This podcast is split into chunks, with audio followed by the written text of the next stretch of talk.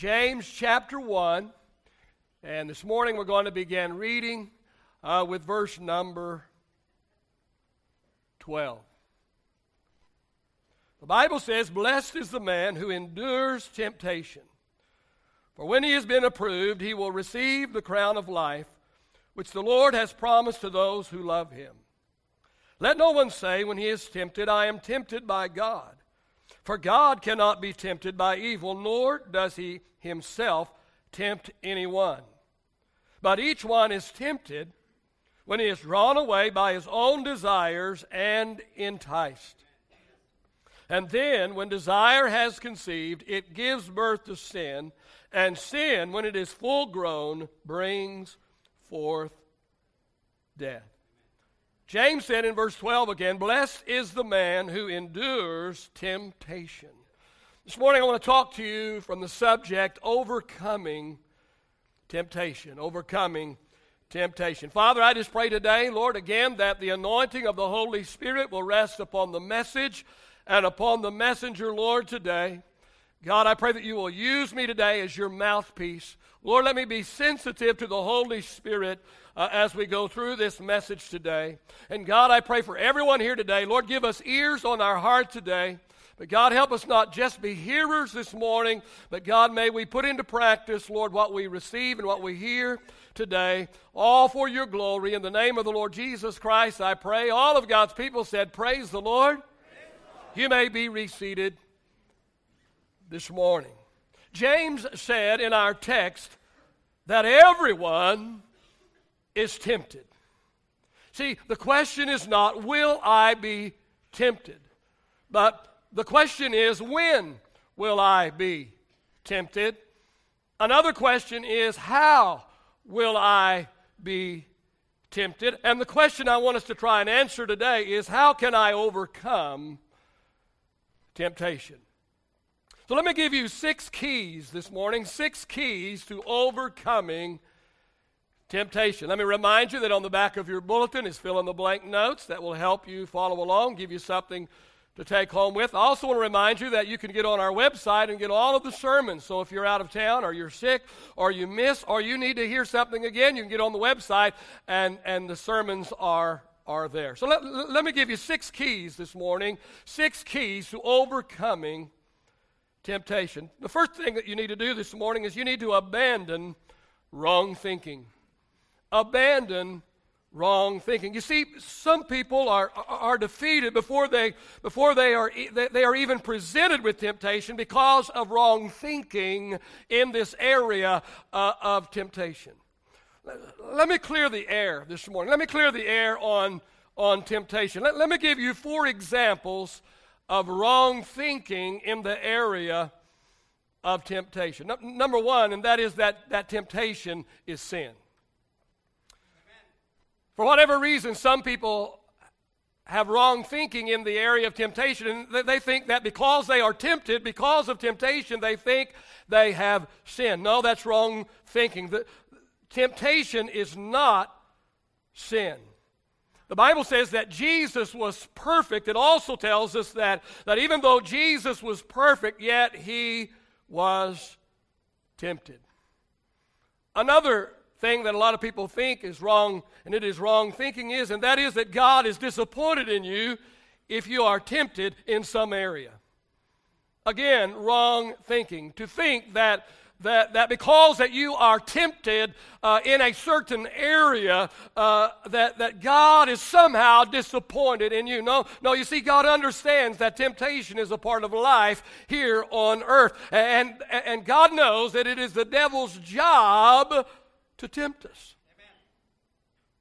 So God is not disappointed in you if you are tempted in a given area.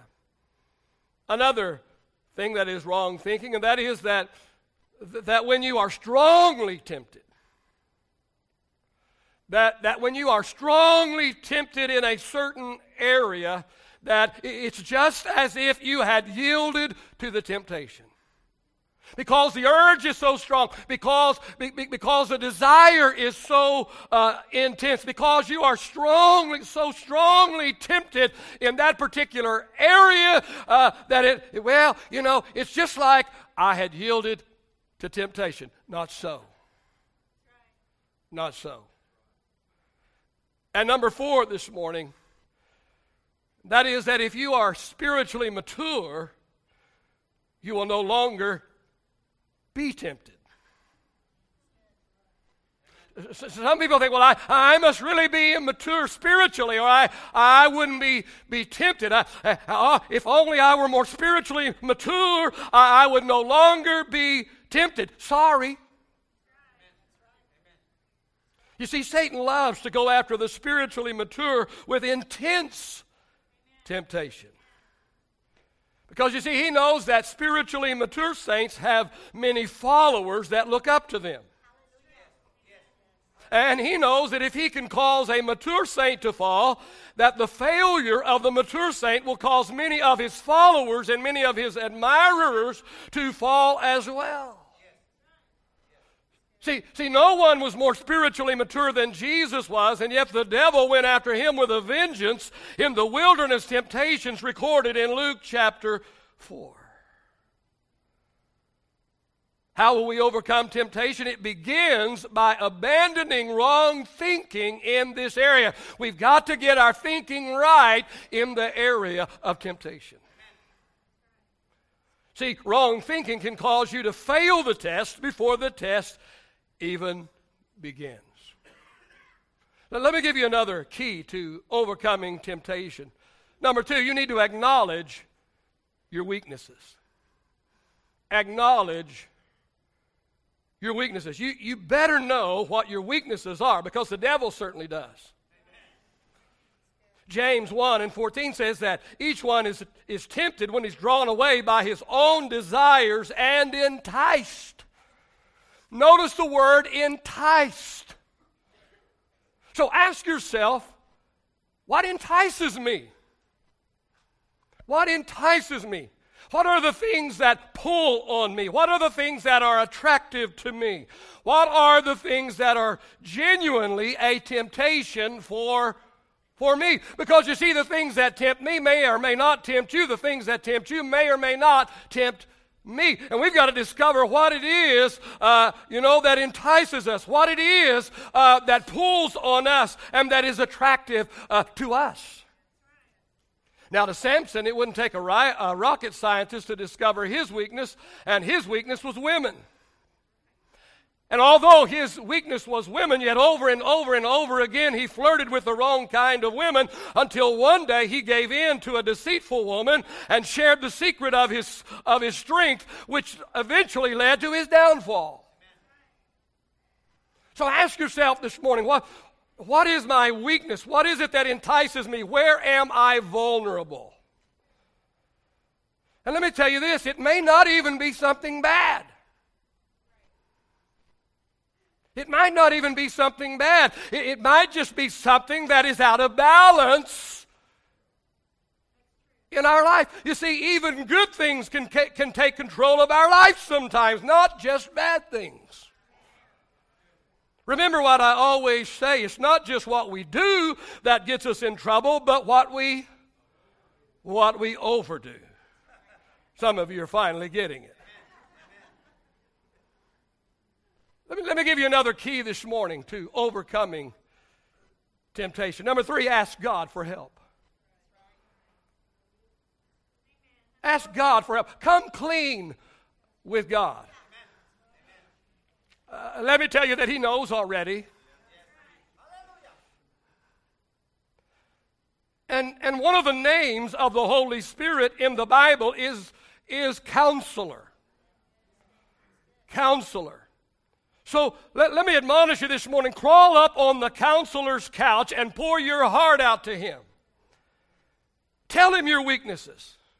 Tell him what entices you. Tell him about the temptations that are pulling on you. He already knows it anyway, but come clean with God and tell him.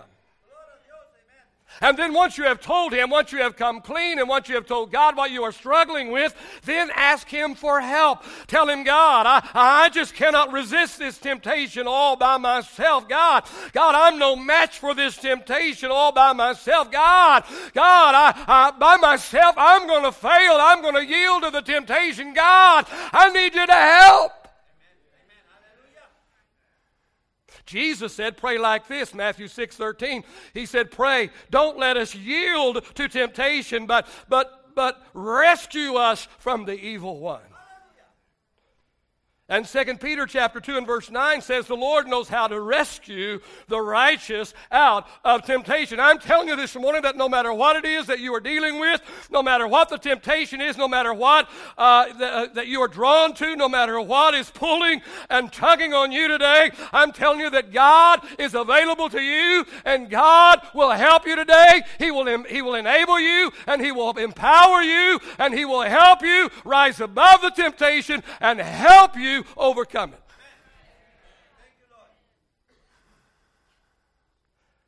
Notice another key to overcoming temptation. This, this is a biggie. Turn to your neighbor and say, This is a big one. If you're going to overcome temptation, number four, anticipate vulnerable times and places.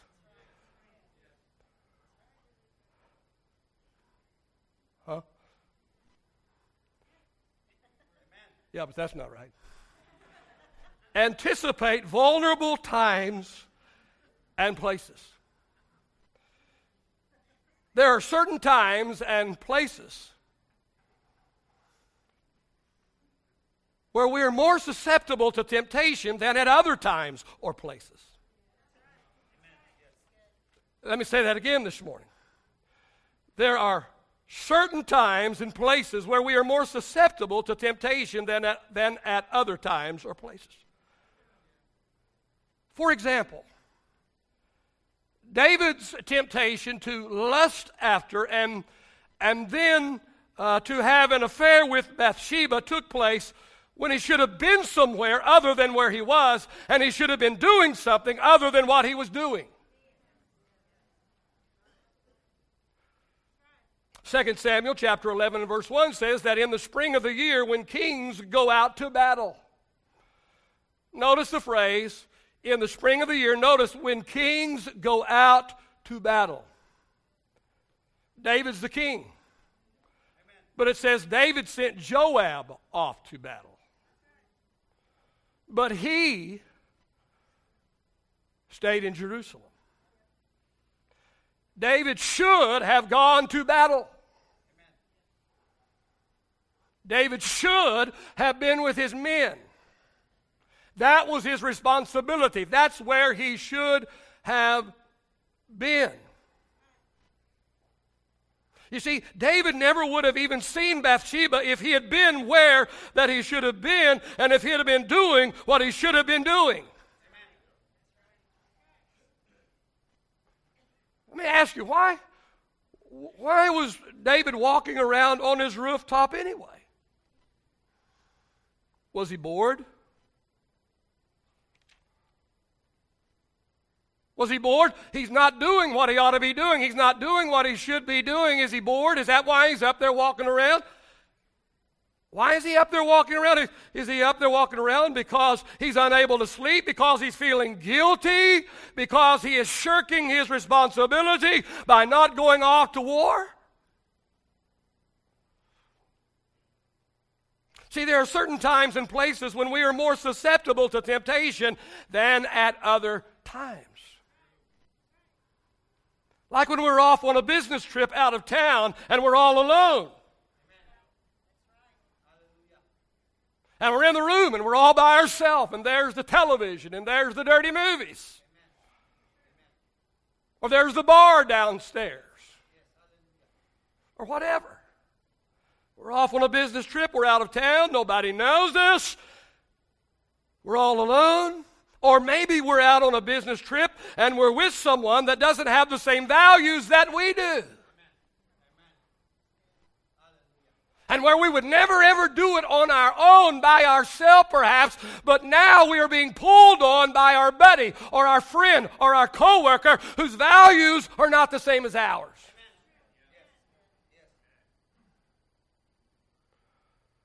or when it's late at night and everybody else in the house is asleep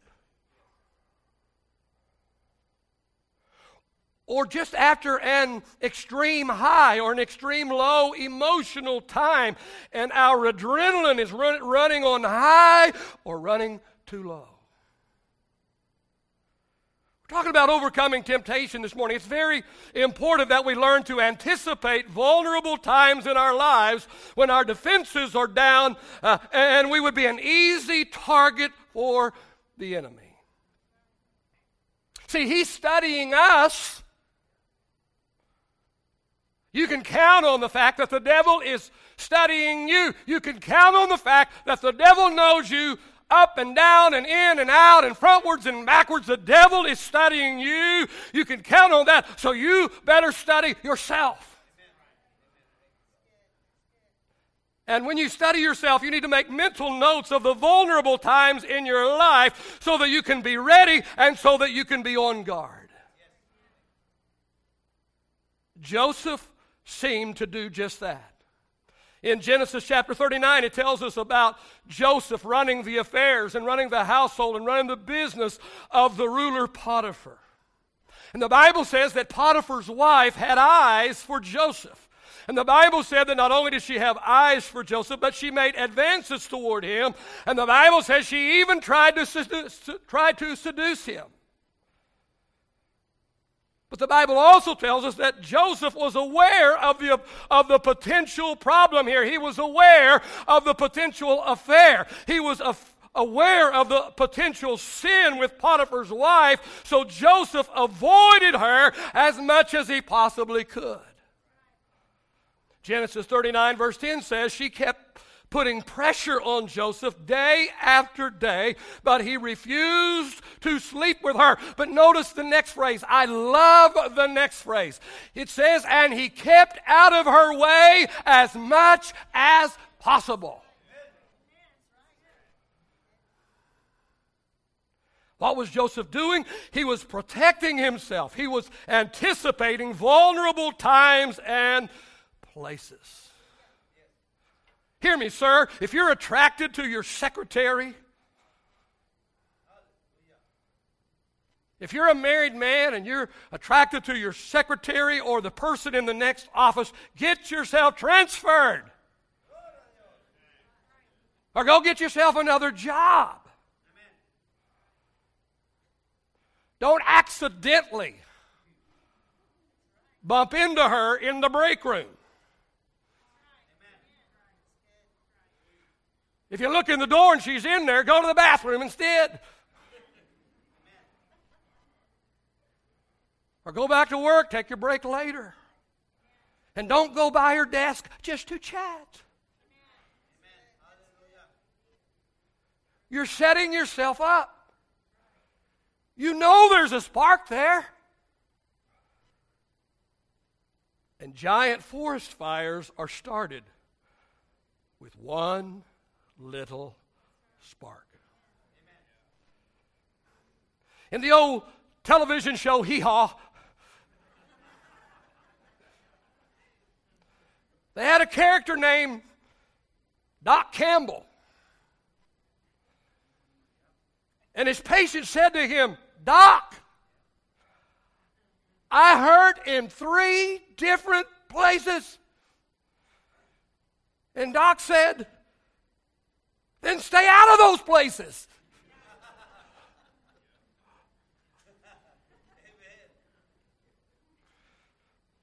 We're all aware of certain times and places where we are more vulnerable to temptation. Listen to Doc Benson today. Stay out of those places. Anticipate vulnerable times and places and don't allow yourself to be set up for failure. The fifth key to overcoming temptation this morning is activate precautionary measures. activate precautionary measures. James 1 and 21 says, So get rid of all of the filth and the evil in your life. And Proverbs 14 and 15 says, The prudent or the wise carefully plan their steps. Set up boundaries in your life. Set up boundaries. Boundaries are a good thing. Boundaries tell you a lot. The boundary line on my property tells me and others where my property starts and where it stops. I can build here, but I can't build there. My neighbor can build over there, but can't build over here. Boundary lines are good. Boundary lines in sports tell you what is fair and what is foul, tells you what is in and what is out. My wedding ring is a boundary. It tells me what I can and better not do. It tells me who I can be with and who I better not be with.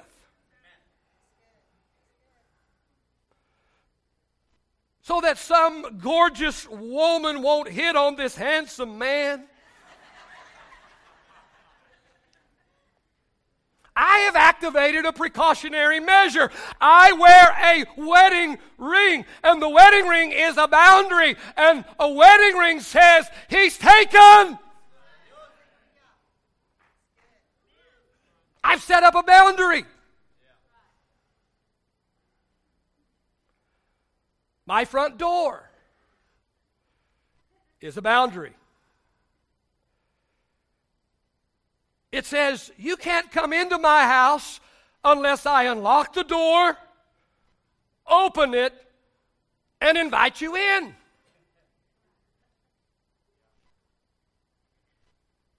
Let me ask you this this morning Do you leave your doors open and unlocked at your house? Do you have a big banner that is hanging over your front door that, that says something like, Come on in, Mr. Thief, you are welcome here, take anything you want? Do you? Of course not. That's absolutely ridiculous. Most of us have at least two locks on every door. We have security systems. We, we have some kind of a gun or a weapon. What are we doing? We are activating precautionary measures. So let me ask you this this morning. If you go to this, this trouble to make sure that your family is safe, if you go to this trouble to make sure that you secure your stuff, why in the world would you do less for yourself?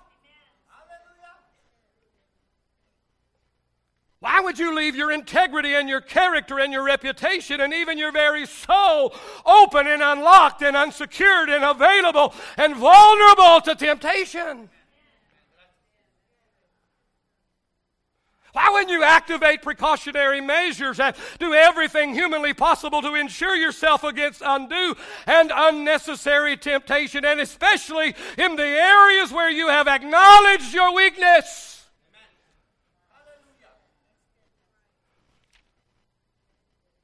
If you struggle with pornography,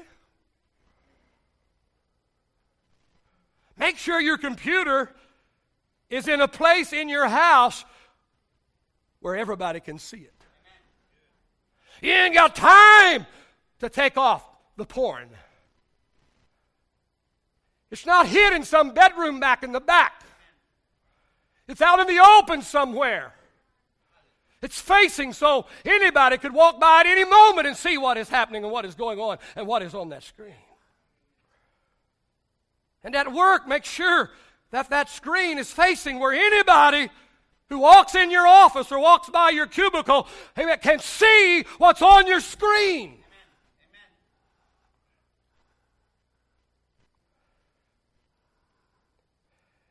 Billy Graham made it a practice to never be alone when he traveled.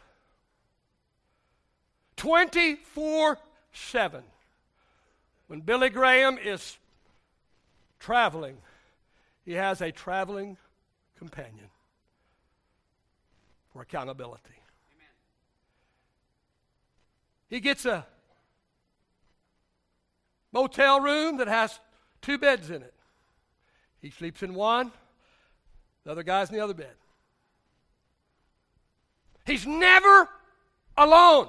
Not in the restaurant, not in the cab, not in the motel room. Never, ever is he, when he's traveling 24 7, he has somebody beside him. Amen. What is he doing? He's activating precautionary measures.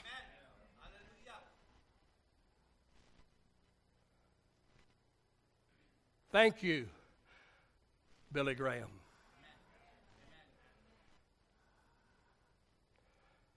The sixth key this morning to overcoming temptation associate with positive influencers. Proverbs 12 and 26 says, The godly give good advice to their friends, the wicked lead them astray. Proverbs uh, 27 and 17 says, As iron sharpens iron, so a friend sharpens a friend. I have made it a practice for the past 30 plus years to develop friendships with people that can add value to my life.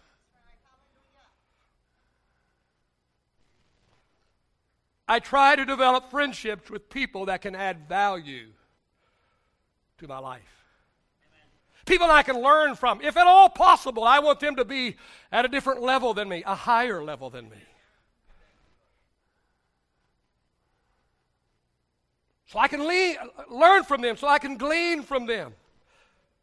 People I can learn from, people who possess wisdom. People who are not always in the middle of some type of controversy. I learned that as an early, in an early age in ministry when I aligned myself with the wrong ministers who were anti district and anti this and anti that and anti something else. And I found myself being anti district and anti this and anti that. Until I discovered that my problem was my alignment. See, your car can wobble and it can go from side to side and it can just really, you know, uh, be really weird to handle. And you think, man, I've got a major crisis with my car. It's going to cost me thousands of dollars to fix my car. When you discover that all problem is with the alignment. Help me, Mr. Mechanic. Here, the alignment will wear out your tires.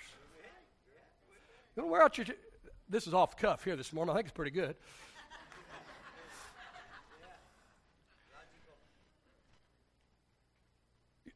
Your alignment is off, it'll, it'll wear the tires. You'll wear the tires out. You, you align yourself with the wrong people, it'll wear you out. Yeah. Yeah. Yeah. It, it can do a lot of. Well, I'm not a mechanic, so I better go on with this.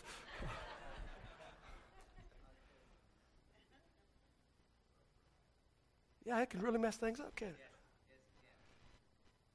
So, for at least the last 30 years, I've tried to develop friendships with people that can add value to my life, people that I can learn from, uh, people who possess wisdom, uh, people who are not always in the middle of some type of controversy, uh, people who love life.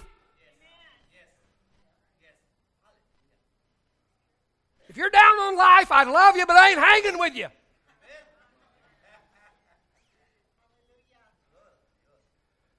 People who see the positive side of things and people of integrity and people who are the real deal and people who prove what they say, they prove what they say by what they do.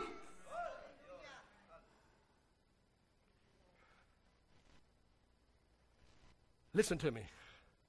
You either set yourself up for success or you set yourself up for failure by the people you align yourself with.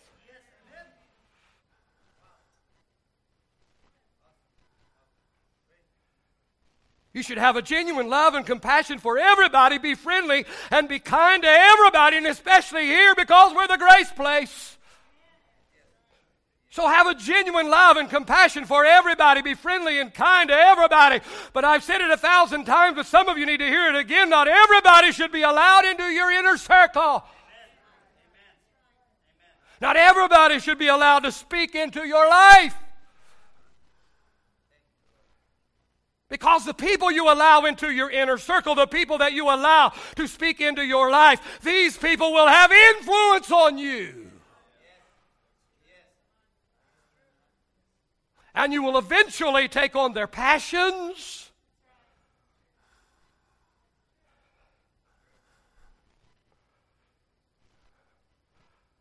I got a good buddy, and he talks kind of funny on purpose. And I never talk like that on purpose, except when I'm around him and I don't even think about it, out it goes.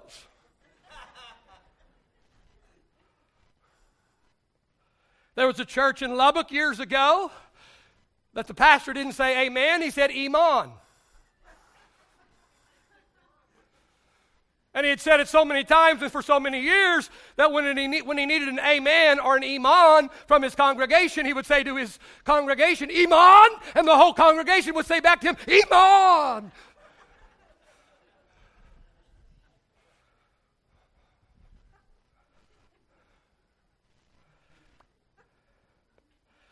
Some pastors, well, all pastors have their little sayings, but some of them I've heard them say, My God. Now, to me, that's cussing. I don't say it. My God. I don't say it. I think it sounds terrible. I don't say it. I mean, I was raised up, you know, you couldn't say gee or gee whiz or golly or any of those. I mean, those are terrible.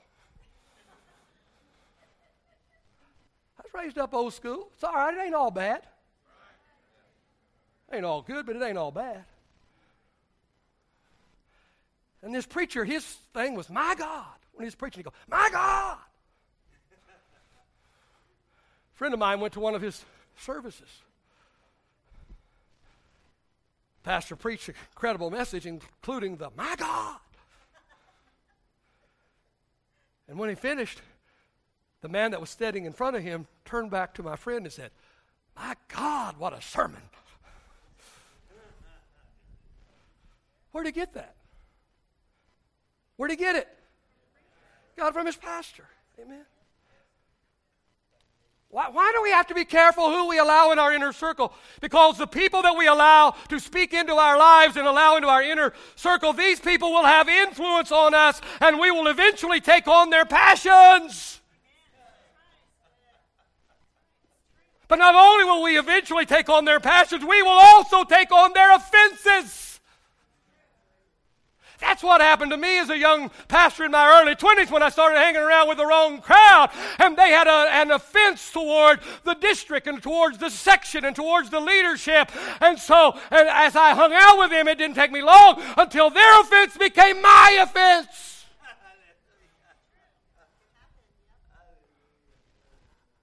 Am I saying the district is perfect? David, are you here?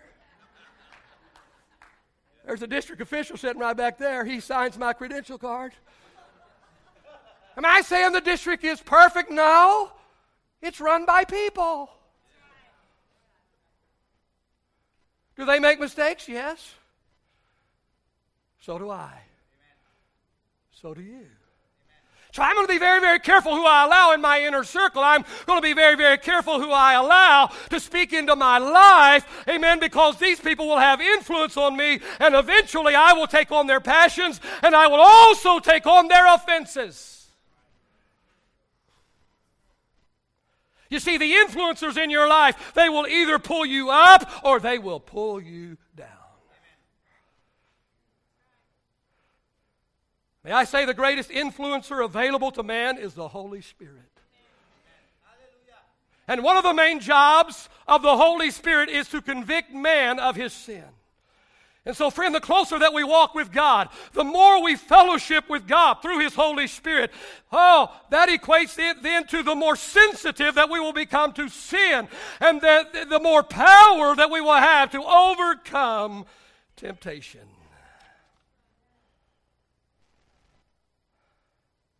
I love the story of the man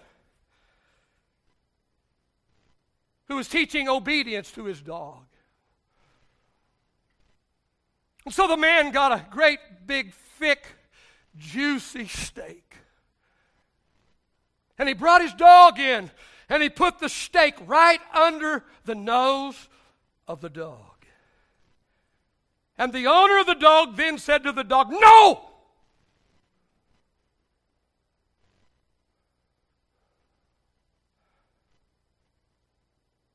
And the dog would not eat the meat.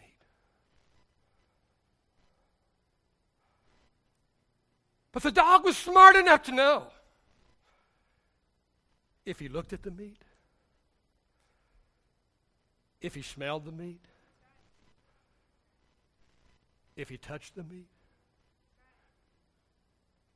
he would not be able to obey but will yield to the temptation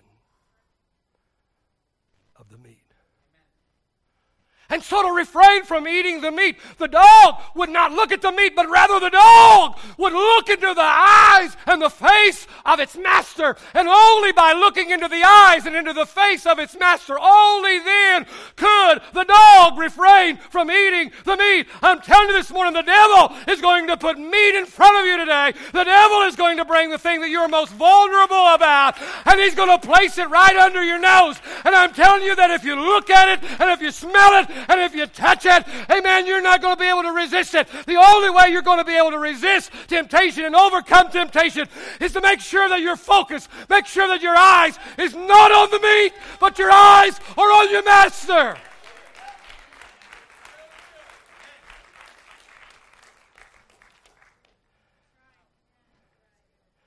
Worship team, get back in place this morning.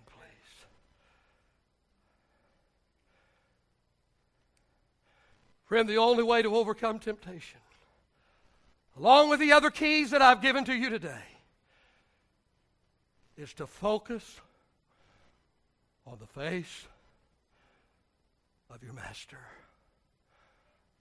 Don't look down at the temptation, but look up to the eyes of your master.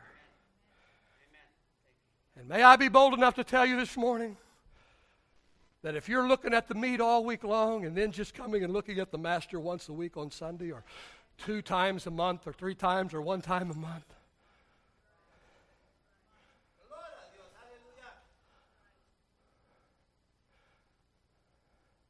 Some of you, like the little girl, you're already taking your little bites. Or the one little boy that said, I'm not going to eat it all, but maybe I can eat just a little bit and they won't know and I'll get to, but I still get a little taste of it now. Problem of the little taste leads to a big taste. Yeah. Yeah, it's true. Would you stand with me this morning?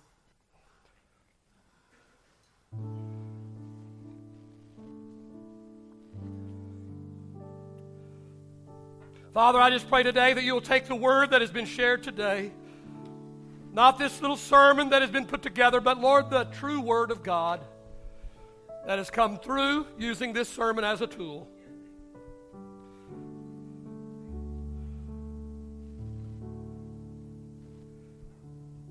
God, I just pray you'll help us today. Holy Spirit, will you do your work of conviction? Holy Spirit, do your work of conviction in this room right now. As every head is bowed and every eye is closed,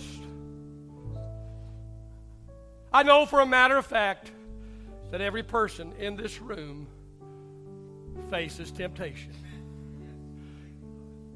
When we think of temptation, we just our mind automatically goes to things like lust or pornography or adultery or drunkenness or drugs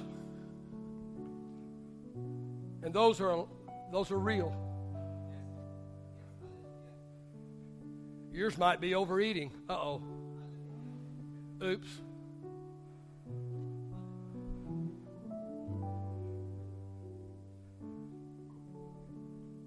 You might be tempted to envy or be jealous. The list goes on and on. I need to spell it out for you. You know uh, where you're vulnerable. You know. Maybe your temptation is to cheat. And you've discovered creative ways to cheat. Still cheating.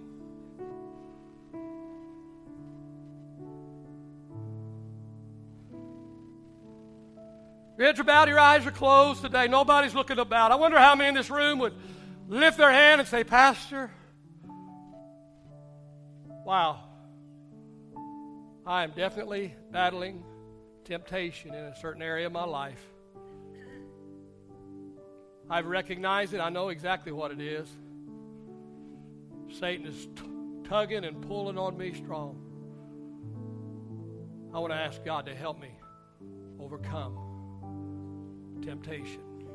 Can I see your hand all over the room this morning? All over the room. How many? How many?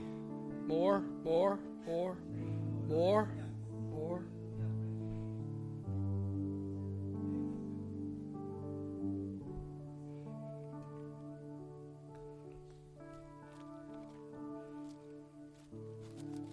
Hold steady with me just one moment.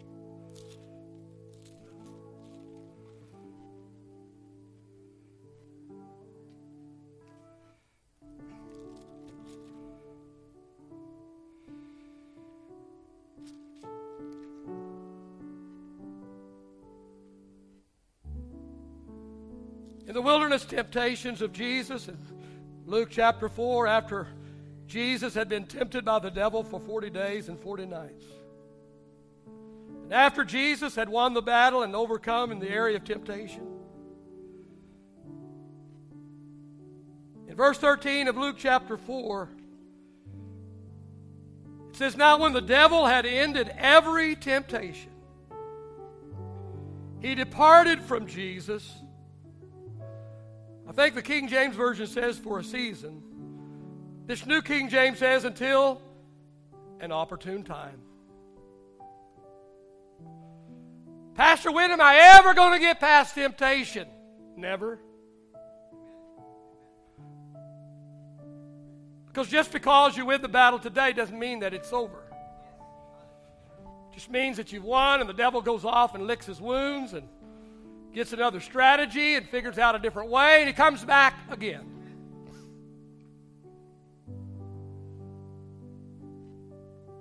I mean, we're talking Jesus here, and the devil didn't give up on him. He left, he stopped the temptation for then, and just waited for another more opportune time. You lifted your hand this morning, and it was probably a third of the congregation this morning, literally. Pastor, I'm dealing with temptation. I'm trying to overcome, and I want, to, I want to ask the Lord today to help me to overcome temptation in my life. I want you to come and stand in the front this morning. Come quickly. About a third of the congregation raised your hand. So come on. Come quickly. Move forward. Move fast. Move quick. Come on. Don't let the devil talk you out of coming. See how many are coming now? You didn't even raise your hand, but you can come now because there's others coming. You don't have to be the first one. Keep coming. Keep coming. Keep coming. Keep coming. Keep coming. Keep coming.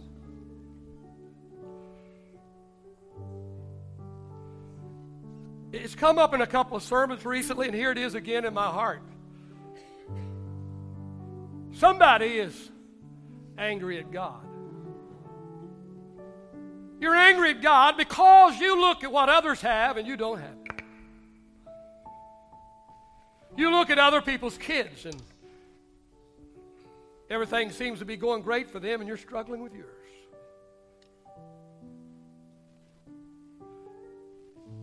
Somebody else that always seems to get the promotion and get the raise and get the good job and get the nice house and show up with a new jacket and God, what about me? And you struggle with being angry at God. God, why is it everybody else and not me?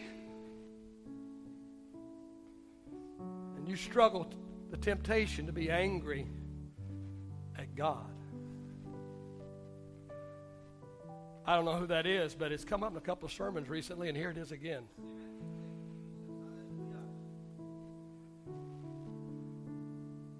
Father, I just pray in the name of Jesus for each one here today, Lord, that came forward this morning. God, they are battling in the area of temptation. Lord, I don't know if it's lust. Lord, I don't know, Lord, if it's drinking, if it's, uh, uh, if it's doing drugs. I don't know uh, if it's pornography. I don't know if it's jealousy. I don't know what it is. I don't have a clue what it is this morning, but, but, but this, this front is filled with people that are struggling in the area of temptation. And I pray today, God, that they will ask you, they themselves will ask you, uh, Lord, to, to help them today. Help them today to overcome temptation. And God, I pray they will overcome in this area. Name of Jesus.